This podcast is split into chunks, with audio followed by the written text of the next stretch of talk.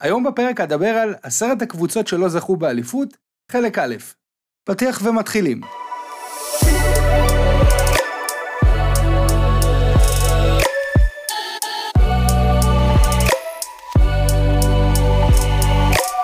אז הקבוצה הראשונה היא מינסוטה טימבר וולפס.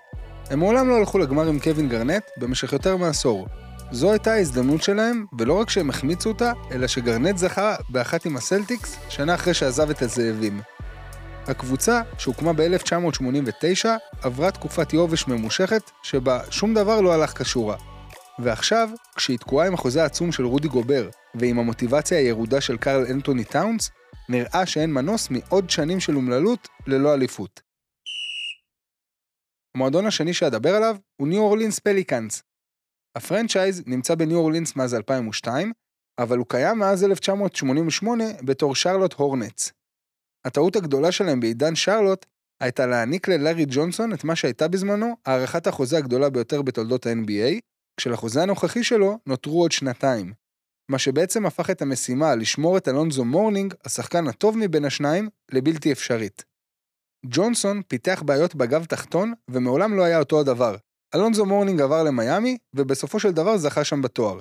והזכיינית עברה לניו אורלינס.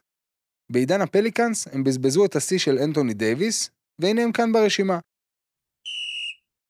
המועדון הבא שאדבר עליו הוא אורלנדו מג'יק. לאורלנדו היה חוסר מזל בזה שהתברכה בשני סנטרים דומיננטיים ועדיין לא יכלה ללגום שמפניה. תחילה שקיל אוניל ואחר כך דווייט האוורד. שניהם הגיעו לגמר, אבל לא הצליחו להשלים את המלאכה. שק שהיה בשיא שלו, חילץ את הקריירה, עבר ללייקרס ויצר שושלת עם שלושה תארים רצופים. זה היה צריך לפגוע בקבוצה הישנה שלו, או לפחות זה עשה עד שהמג'יק בחרו את האוורד במקום הראשון בדראפט. האוורד לעומת זאת נאלץ לחכות עוד תריסר שנים לפני שתפס טבעת, גם עם הלייקרס. המועדון הבא שאדבר עליו הוא פיניקס סאנז.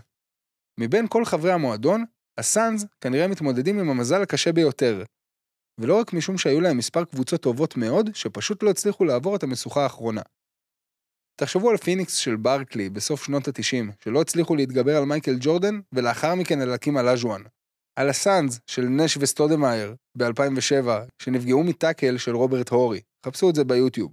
אני אצרף לזה לינק אולי.